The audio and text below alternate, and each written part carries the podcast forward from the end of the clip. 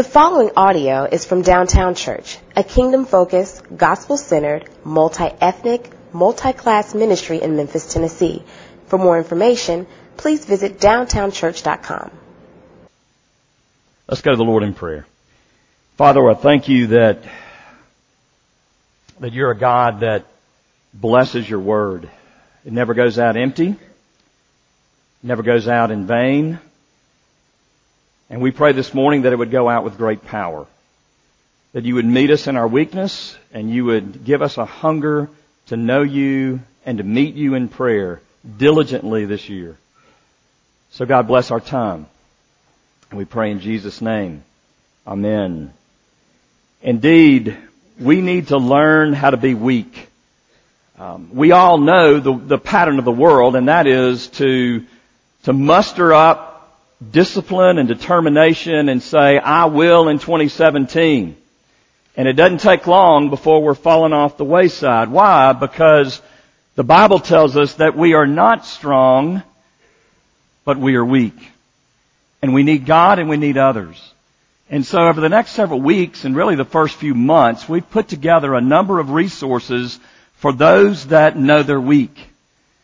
And this morning, uh, I want to kick it off by looking at the topic of prayer because if we would just pray diligently and biblically in 2017, our lives would be different no matter what happens. No matter if we lose the weight or don't lose the weight, no, no matter if we accomplish that goal of, you know, running a marathon or whatever it is, or reading more or whatever it is if we will commit to seeing the centrality of prayer, I believe that our lives will be where we need to be because in this simple prayer, God gives us the framework of relationship with Him. Let's look at it. The first thing that, that we need to understand is that Jesus prayed a lot. Uh, Mark 1, 35. Very early in the morning, while it was still dark, Jesus got up, left his house, and went off to a solitary place where he prayed. Jesus prayed. He prayed in the Garden of Gethsemane the night before he was crucified, and he prayed on the cross, Father, forgive them, for they know not what they do. And then in Luke chapter 11 verse 1, we read, now Jesus was praying in a certain place.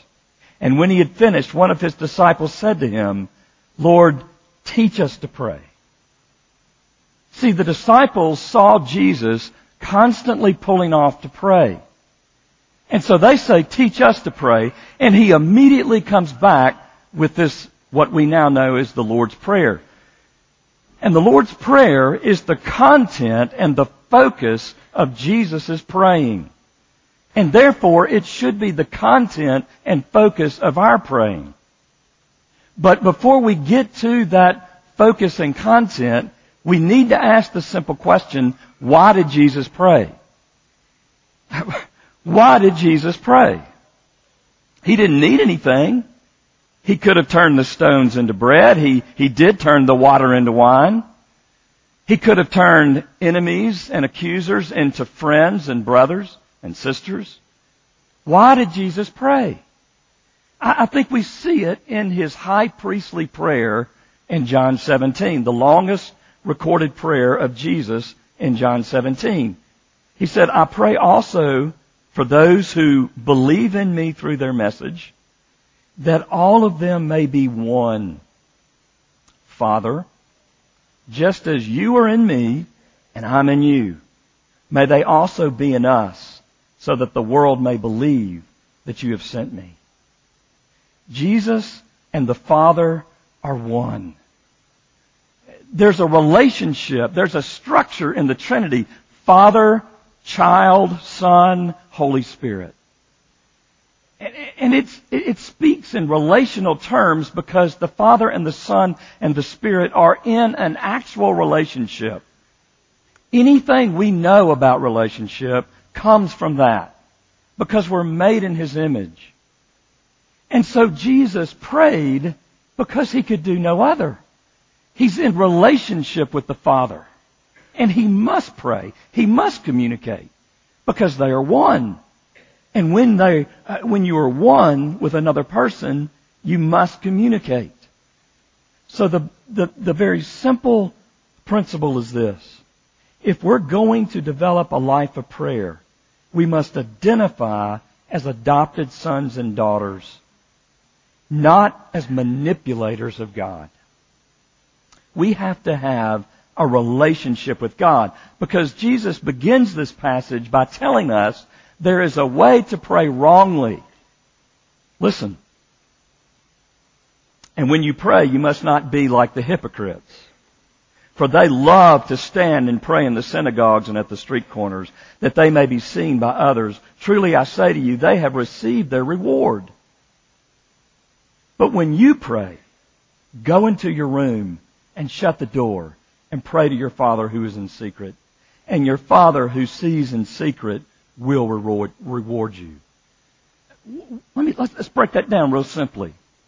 Those that stand in public and pray to be seen or those that simply commit to pray to check it off their list are getting their reward already. And it's not getting closer to God. In fact, it's moving them away from God. Because the reward that they're getting is to prop up their religious ego. And that is not the purpose of prayer. The purpose of prayer is the weakness of dependency I must pray. I must cry out because I am only a child and I need my daddy. Life is unbearable and plus I just love to be with him. So let's look at it. Let's break down the Lord's Prayer. The first thing that we need to see is that a praying life that is really after God, because the reward of the Christian is God, not the stuff He gives us. So if we're going to have that kind of life of praying, we have to accept God as our Father through Jesus. He begins by saying, Our Father. Pray like this. Our Father. Our Father. It's simple. And yet it is so central and important. You see, God made us for Himself. God made us to, to be fully human when we're in complete relationship with Him. In a reconciled relationship with Him. We cannot know the purpose for which we've been made. We cannot know peace. We, we cannot be fully human until we resign and surrender to the reality that God has created me to be His child and I must live as a child under Him as my Father. Because we are born for that need, and yet we are born sinners. And every single sin that we commit impacts that relationship. It separates me from God because every sin I commit is personal. It's against Him. It is a sin against Him. That's why Paul talks about our status before we're Christians as enemies of God. Say, I'm not an enemy. Well, if, if you have committed, and I used this a while back, if you've committed some type of unfaithfulness, if you've broken trust in your marriage, and you tell your partner, well, that, I wasn't sinning against you. I, I wasn't even thinking about you. They'd be like, what? I mean, we're married. So anything, any sin you commit, it's against me, especially if it's unfaithfulness. Do you see it? And so we're created to commune with God and to be reconciled with God. And reconciliation begins and ends with Jesus. Jesus said this in John. Jesus said to him, I am the way and the truth and the life. No one comes to me or comes to the Father but through me. I am the way to the Father. My, the whole thrust of my work, so says Jesus, is to reconcile the broken relationship between those he created and himself. That's it. The whole thrust of his redemptive work is to reconcile son and daughter to the Father. And so the question that you need to answer this morning is, have you accepted God as your Father? Are you depending on the work of Christ to reconcile you to the Father?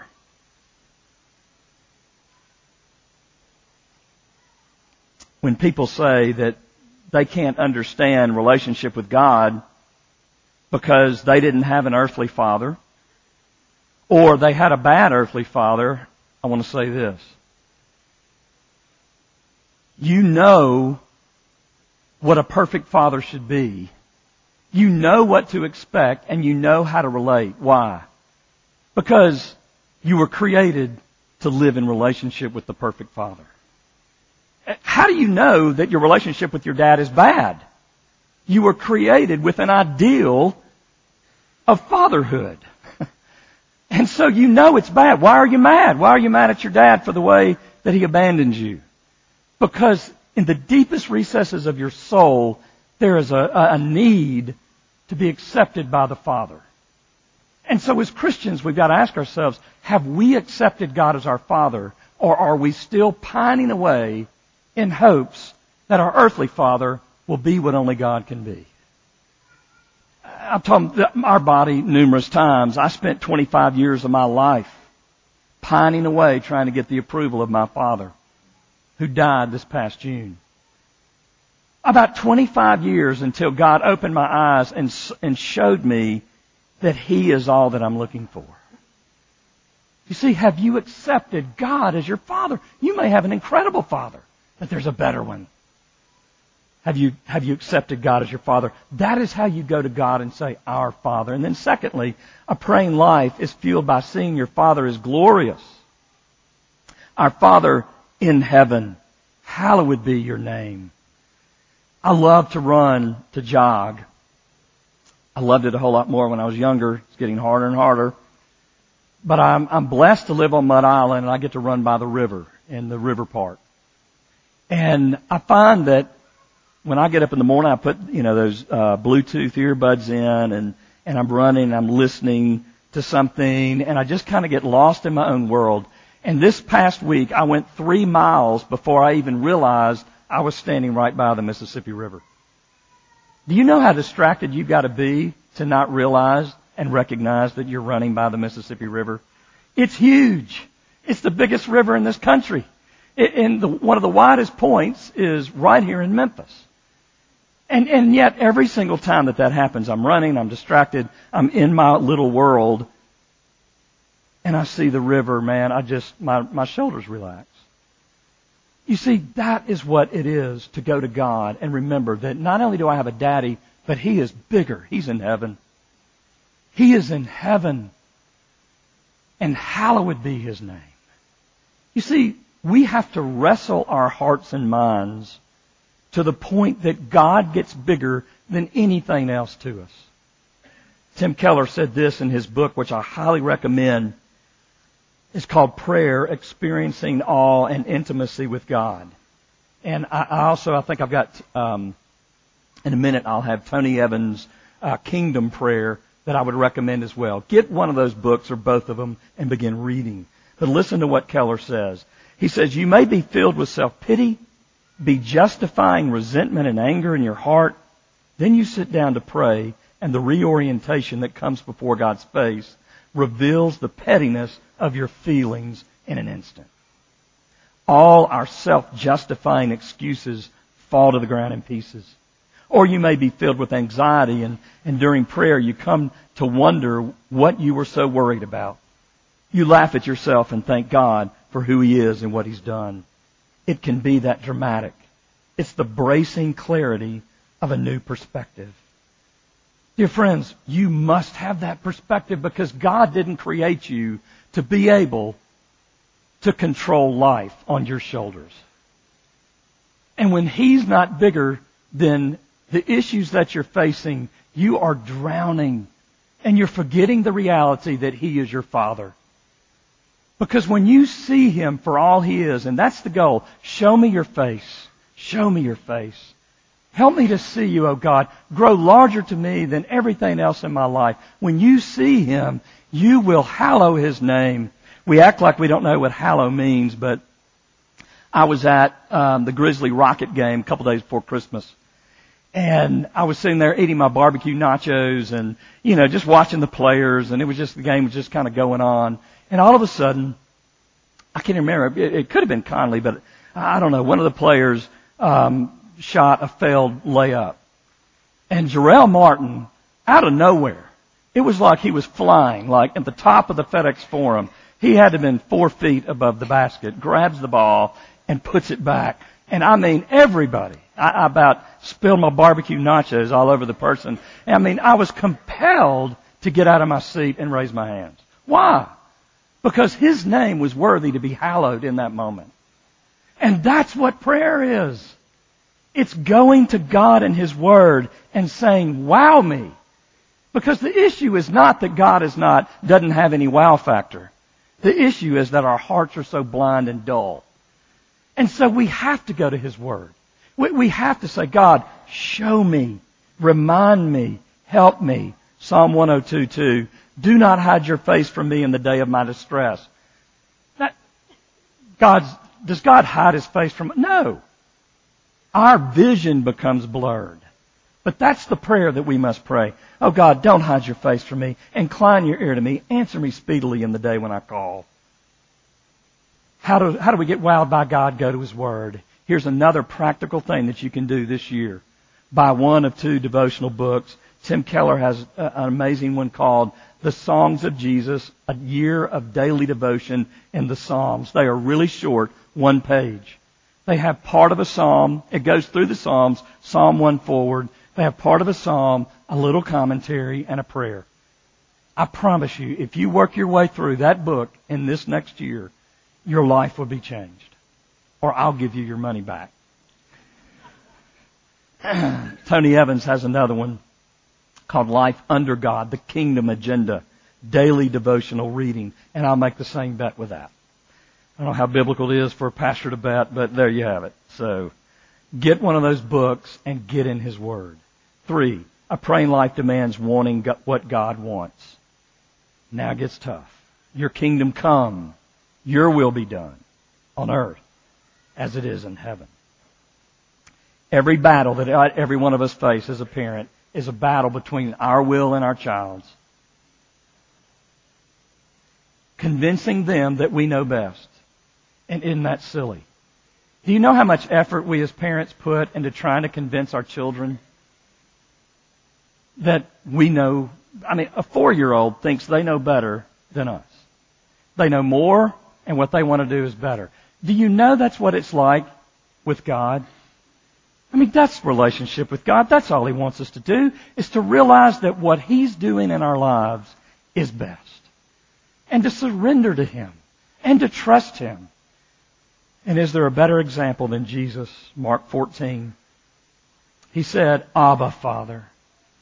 He goes to God the night before he's, he's crucified. He knows what's coming. He knows he's about to drink the cup of his Father's wrath, all of the guilt and the judgment for the sins of the world. Oh, Abba, Father. Oh, Daddy. All things are possible for you. Move this, remove this cup from me, yet not what I will, but what you will. And do you know that the Father did not answer Jesus' prayer? So don't get your feelings hurt. God didn't answer Jesus' prayer here.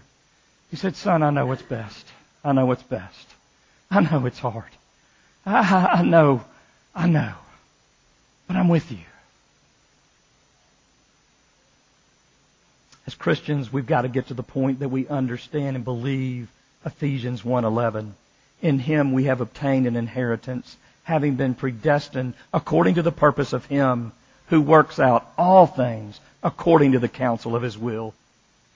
We need the practical theology of Joseph, who after his brothers sold him into bondage and slavery in Egypt, after he spent several years wrongly accused and in prison, he is reunited with his, his brothers. And what does he say? As for you, my brothers, you meant evil against me, but God meant it for good. Wow. God meant it for good to bring it about that many people should be kept alive as they are today.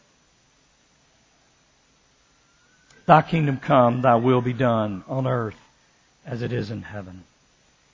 You realize Jesus is on the cross or about, he's in the Garden of Gethsemane praying, not my will, but yours. And you know what he's doing? Sweating drops of blood. Is it easy to pray, your will be done, not mine? No, it's excruciating. It's excruciating. But it's necessary.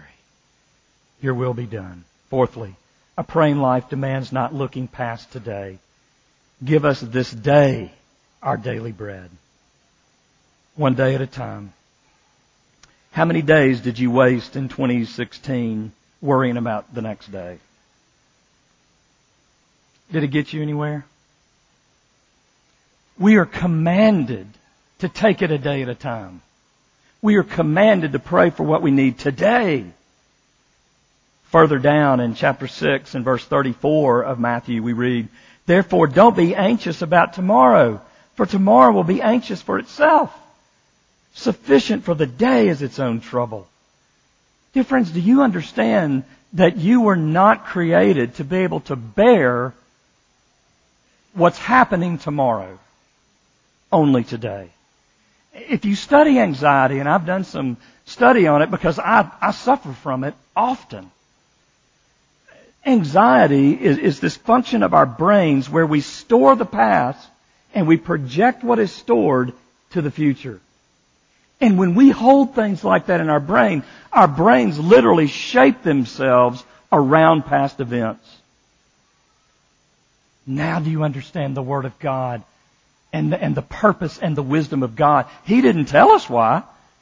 He just said, put yourself into my Word. May my Word be a lamp unto your feet and a light to your path.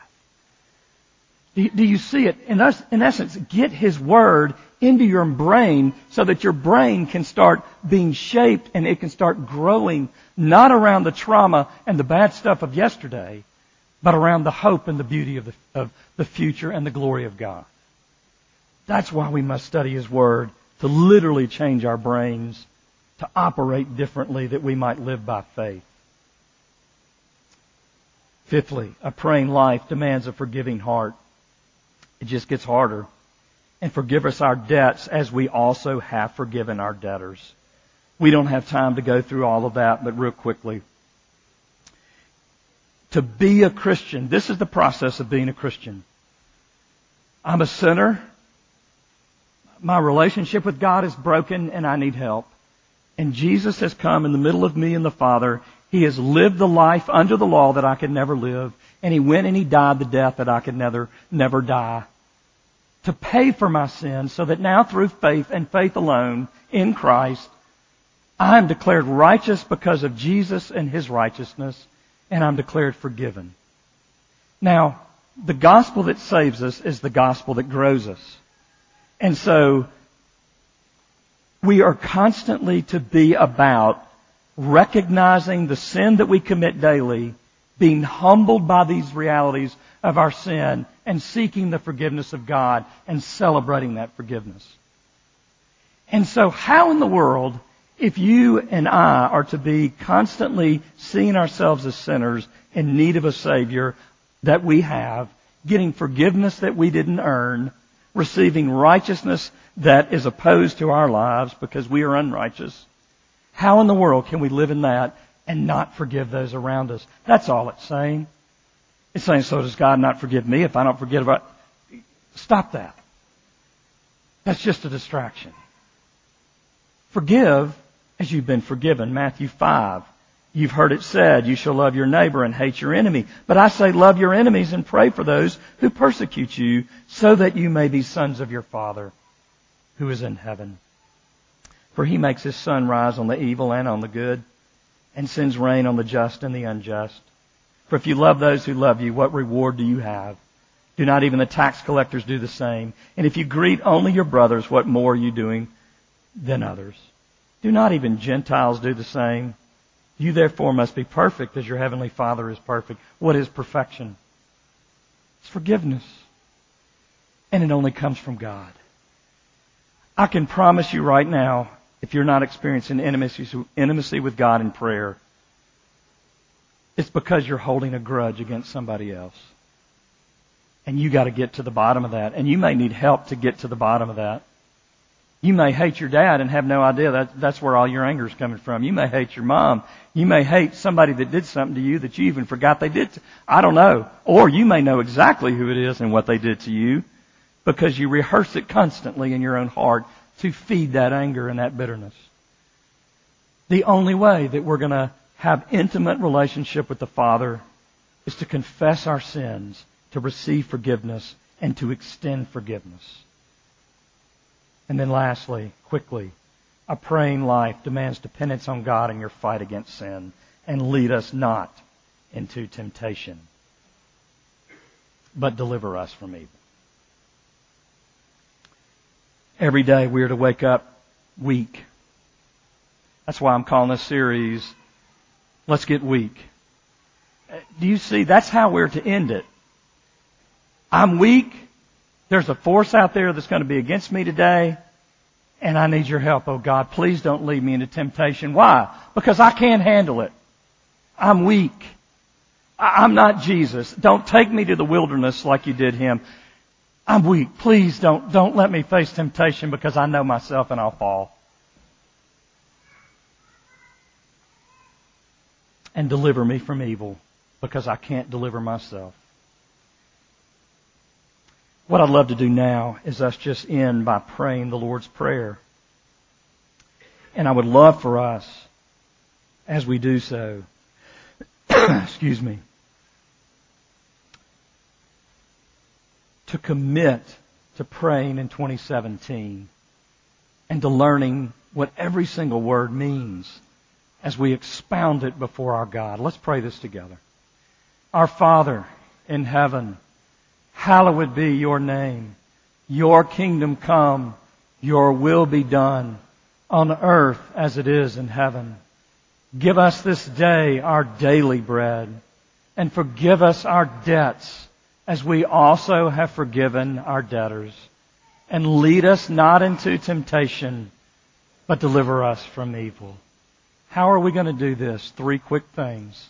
Let's flash them up there. Set aside time.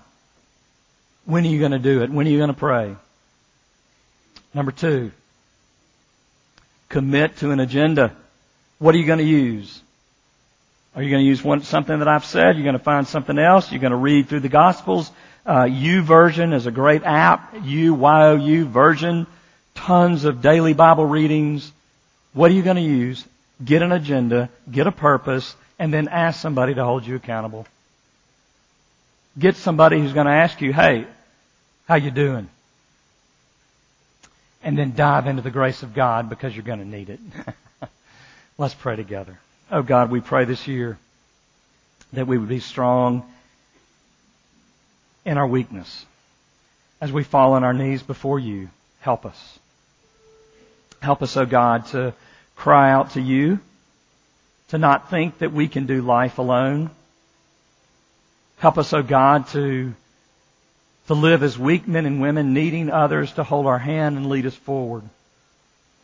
Help us to admit our weakness, that we might find the strength that can only come from you.